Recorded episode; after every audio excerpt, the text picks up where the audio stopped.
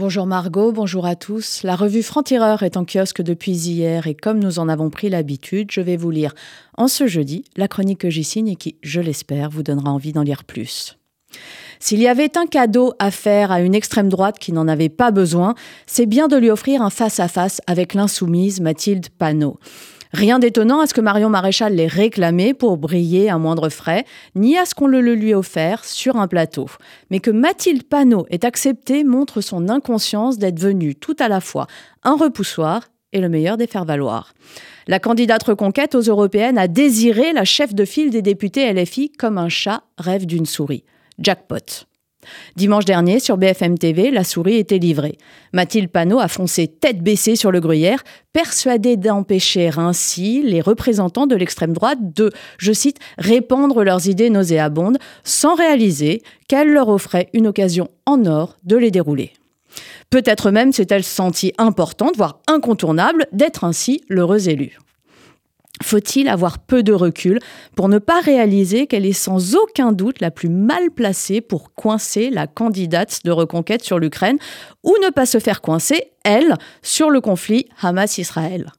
Son soutien inconditionnel aux outrances du gourou Mélenchon ne l'a pas seulement rendue inaudible, il a banalisé celle de l'autre extrême sans jamais parvenir à marquer un point. Dès les premières minutes du débat, Panot n'a pas émis la moindre opposition à l'évocation du grand remplacement en France par Marion Maréchal.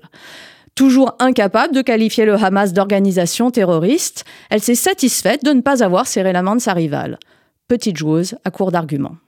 La patronne de LFI ne sait pas tenir tête, mais seulement régaler l'extrême droite. Marion Maréchal, qui le sait mieux que personne, ne l'a pas choisi au hasard. L'expression malheureuse, être l'idiote utile, n'a jamais été si pertinente. Margot et nos auditeurs, vous pourrez lire ce billet dans la revue Franc-Tireur en kiosque depuis hier. Vous y lirez ce billet, mais aussi le franc-parler de Caroline Forest, bien sûr. Ça s'appelle MeToo, on mélange tout. Et il y est question de ces Français, souvent très jeunes et souvent très à l'extrême gauche, qui voudraient la démission des personnalités publiques à la première accusation, sans attendre que justice passe, réclamant parfois même que l'accusation médiatique suffise, sans même que la plainte ne soit nécessaire. Caroline Forest raconte ceux qui voudraient que le tribunal populaire triomphe par chaos sur le tribunal judiciaire. En somme, notre sujet à la une, c'est l'inflation. L'inflation, l'effet papillon. La démondialisation fait monter les prix. En freinant la croissance, la Banque centrale européenne est parvenue à juguler l'inflation, mais elle pourrait vite repartir à la hausse. Guerre en Ukraine, fin de la mondialisation, contre-coup du quoi qu'il en coûte, le retour de bâton inflationniste risque de frapper sévère. C'est François Langlette, l'éditorialiste et économiste toujours très juste et passionnant, qui nous l'explique. Le portrait qui fâche, c'est celui de Benjamin Netanyahou, l'étoile noire de David. Le Premier ministre israélien a passé sa carrière à fracturer son pays et à s'aborder le camp de la paix. C'est signé David Medioni.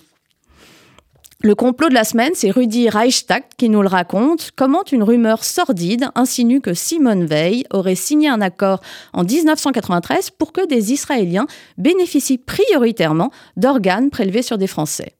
Dans son numéro, on parle aussi de CNews qui met de l'huile sur l'info, de la loi immigration, évidemment, du prix du silence de la Hongrie de Viktor Orban, il s'agit de l'adhésion de, Kiev pardon, à l'Union européenne, plein d'autres choses encore, et bien sûr, l'éditorial de Raphaël Enthoven, le prétexte. Et il y est question de cette déclaration d'Olivier Faure qui fait du 7 octobre un prétexte pour rendre Gaza invivable et coloniser la Cisjordanie, sous-entendant qu'Israël s'est servi de la catastrophe pour justifier le bombardement d'un peuple tout entier. Que veut vraiment dire d'avoir réduit une tragédie à l'alibi d'un gouvernement meurtrier et surtout, que cherche Fort et que trouve-t-il? C'est le sujet de Raphaël Enthoven cette semaine. La raison est un combat, c'est le nôtre à franc-tireur, comme ici, à RCJ, combattre toutes les formes d'extrémisme aussi.